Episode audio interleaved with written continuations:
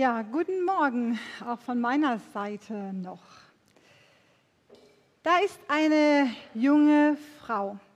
Sie wurde bei uns konfirmiert. Endlich hat sie eine Lehrstelle gefunden, die ihr gefällt. Und seit kurzer Zeit hat sie einen neuen Freund. Alles passt. Sie ist glücklich, frisch verliebt und sie schaut hoffnungsvoll in die Zukunft. Dann wird sie schwanger. Ungeplant, ungewollt.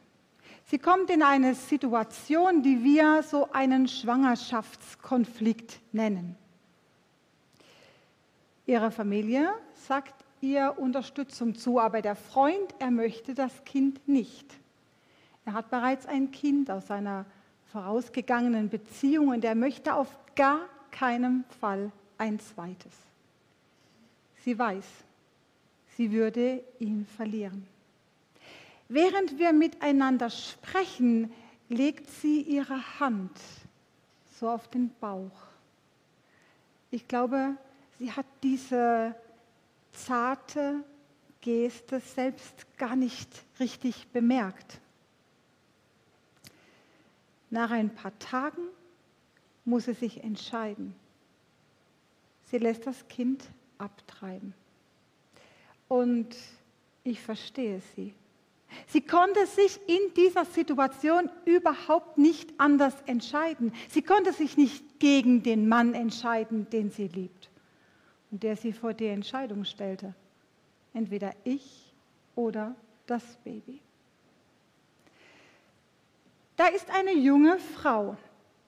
Sie ist verheiratet. Ihr Mann und sie, sie wünschen sich ein Kind, aber es klappt nicht. Zweieinhalb Jahre sind eine lange Zeit, wenn man jeden Monat hofft, dass die Blutung ausbleibt.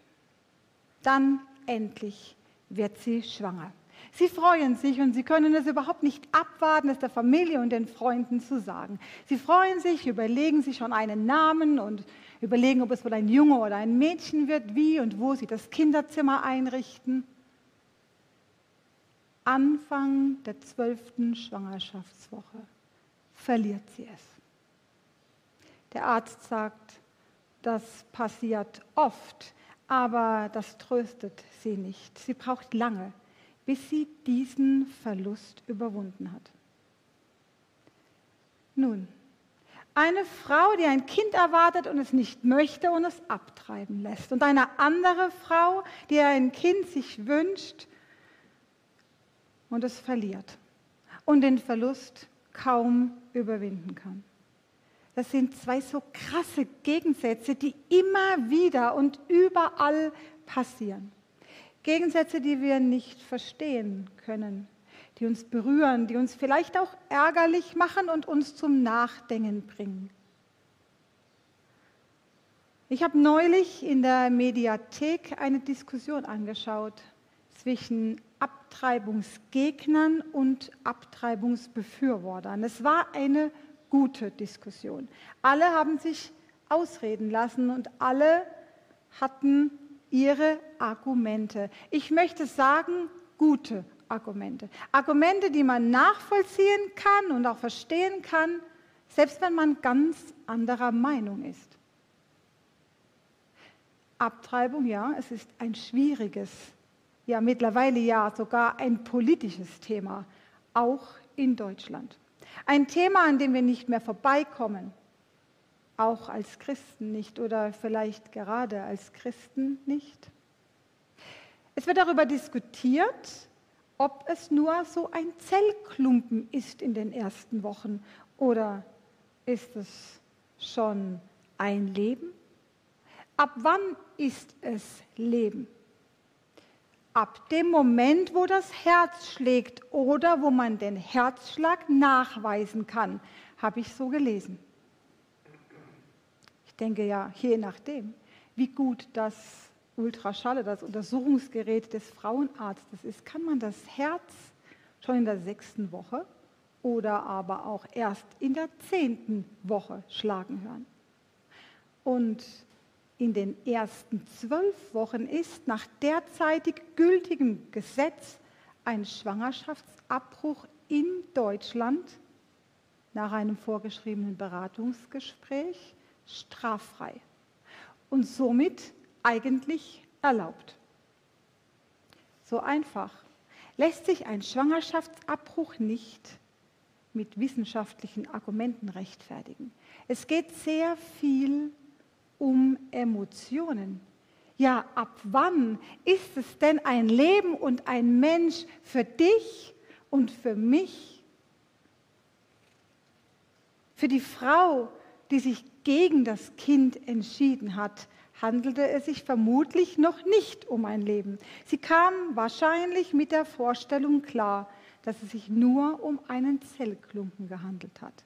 Aber für die Frau, die nach der Fehlgeburt um ihr Baby weint, für sie war es ganz sicher ein Leben. Für sie ist doch da kein Zellklumpen abgegangen. Es ist ein menschliches, ein persönliches, ja, es ist ein emotionales Thema. Wir werden ihm nicht gerecht, wenn wir versuchen, so ganz rational drauf zu schauen. Und es ist ein Glaubensthema. So lesen wir in Psalm 139 diese wunderbaren Worte, die viele von euch wahrscheinlich auch schon kennen. Du hast mich mit, deinem, mit meinem Innersten geschaffen. Im Leib meiner Mutter hast du mich gebildet. Herr, ich danke dir dafür, dass du mich so wunderbar und einzigartig gemacht hast.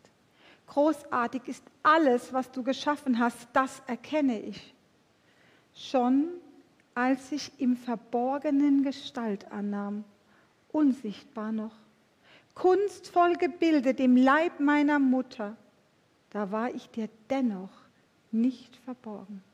Als ich gerade erst entstand, hast du mich schon gesehen. Alle Tage meines Lebens hast du in dein Buch geschrieben, noch bevor einer von ihnen begann.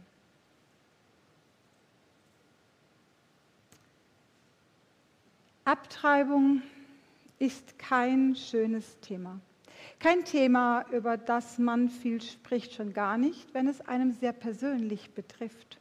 Und doch war ich tatsächlich schon in meinem Leben mit drei Frauen im Gespräch, die sich zu einer Abtreibung entschieden haben. Aus ganz unterschiedlichen Gründen.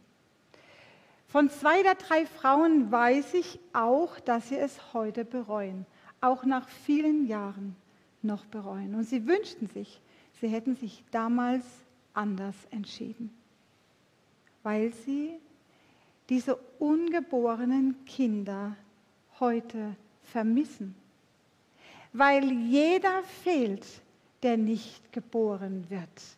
Der Titel unseres Gottesdienstes heute, ein Slogan von 1000 plus.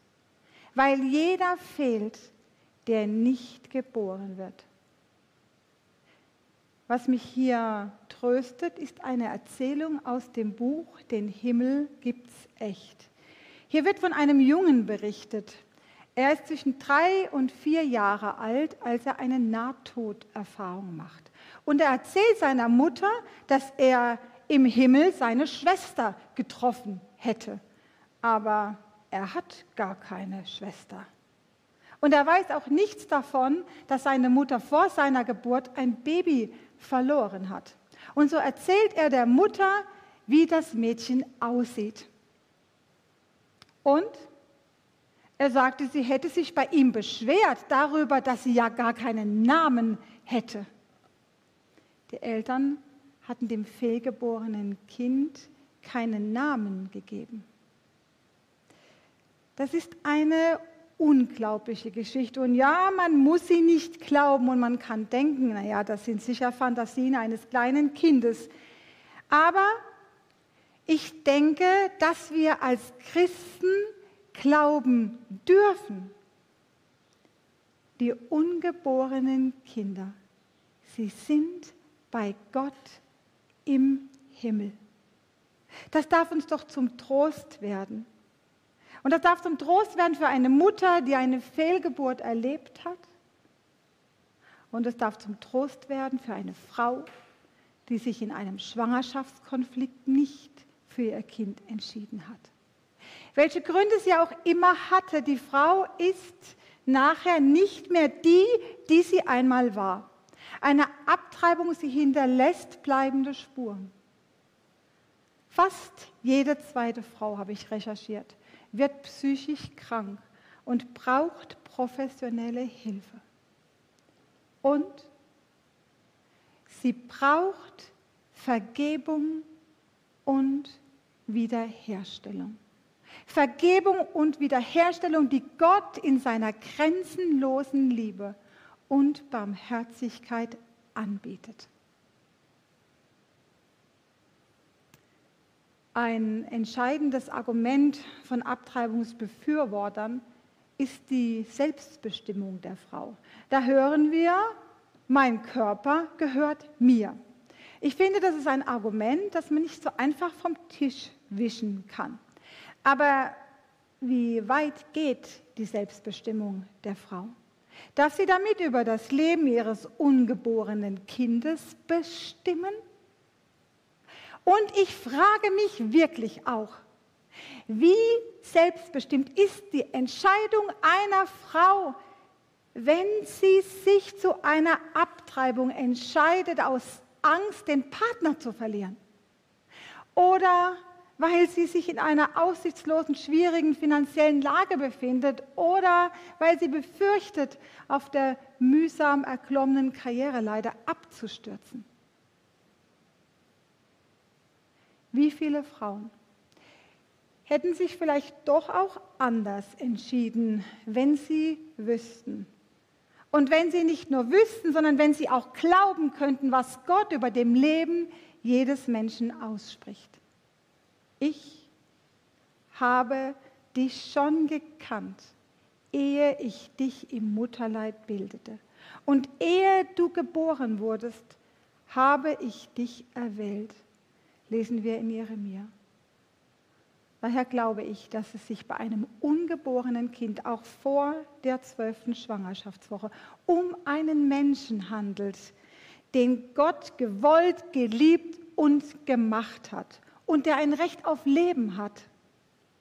Gott möchte dieses wertvolle Leben der ungeborenen Kinder beschützen und bewahren. Und dazu benutzt er Menschen, die um dieses neugeborene Leben kämpfen. 1000 Plus wurde von solchen Menschen gegründet, gegründet, denen Gott dieses Anliegen aufs Herz gelegt hat. Und sie haben es sich zur Aufgabe gemacht, diesen Kindern in Beratungsgesprächen und in der Öffentlichkeit eine Stimme zu geben. Diesen Kindern, die noch nicht für sich selbst sprechen können.